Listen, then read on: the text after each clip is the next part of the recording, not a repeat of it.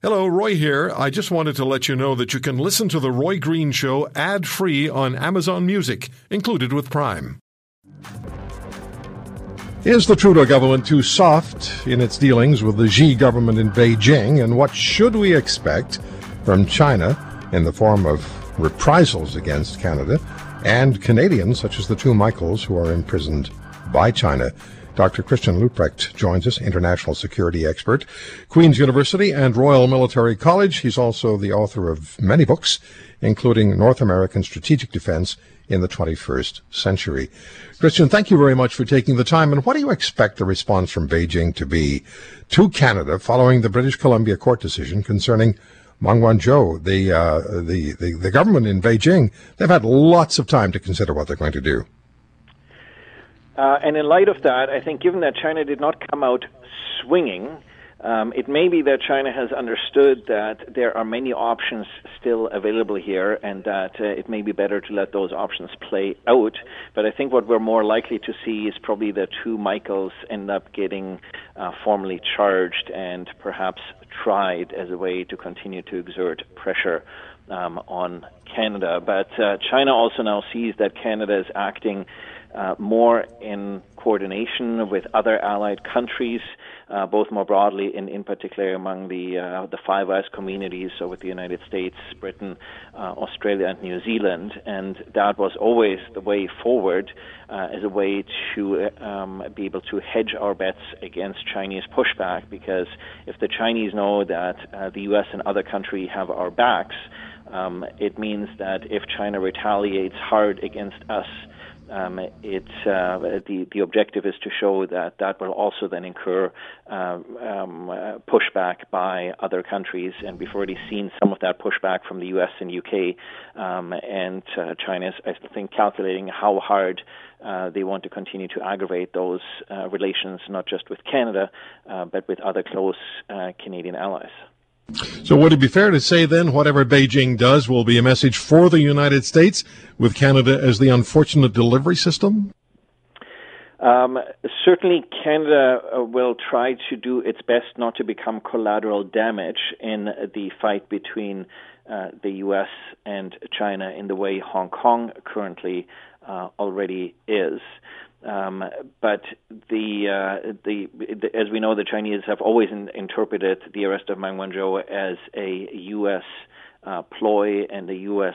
plot, um, and uh, the risk that they run um, is that the U.S. clearly wants to have her extradited, and that uh, the Trump administration um, might push even harder on things like trade sanctions, on stripping special status for Hong Kong, uh, and other forms of retaliation if uh, um, if if uh, if there's a if there's a risk to be seen uh, that they are trying too hard to influence Canada's uh, Canada's decision, Canada's uh, independent legal system on this. And so I think the Chinese are standing back. It might also be that China currently has its hands full uh, between Hong Kong, um, India, the South China Sea uh, confrontation in Malaysia.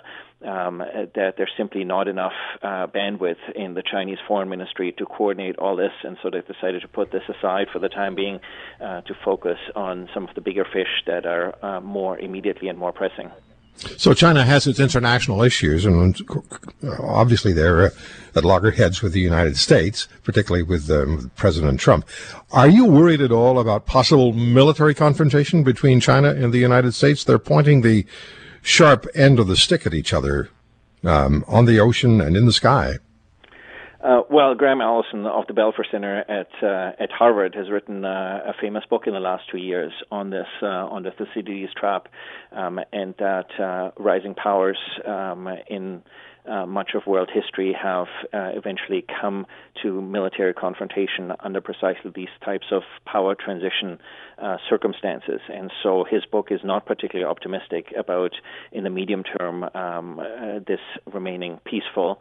And I think what uh, the recent months have shown all of us is that we need to continue to work through international institutions to preserve cooperation with China and that everybody's better served with cooperation. And the recent dispute with India also shows that it seems that China is not bent on military confrontation. It's also not been the traditional posture, even in the 19th century, by uh, the Chinese empire. At the same time, I think, given what we've seen in recent months, uh, we need to hedge our bets and we need to be prepared for this uh, relationship to deteriorate further.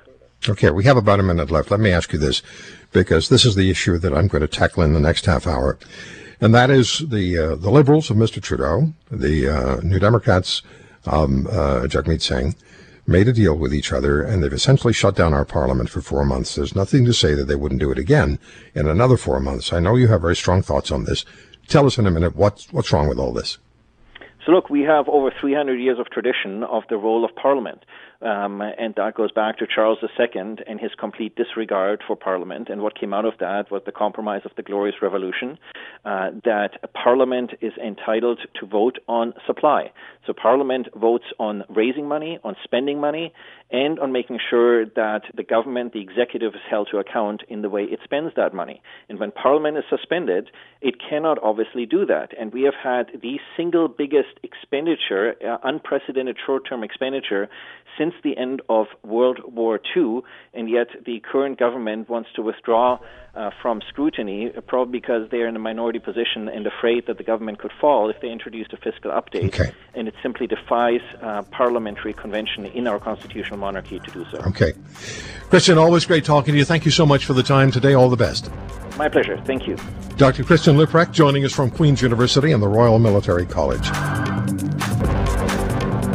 If you want to hear more, subscribe to The Roy Green Show on Apple Podcasts, Google Podcasts, Spotify, Stitcher, or wherever you find your favorites.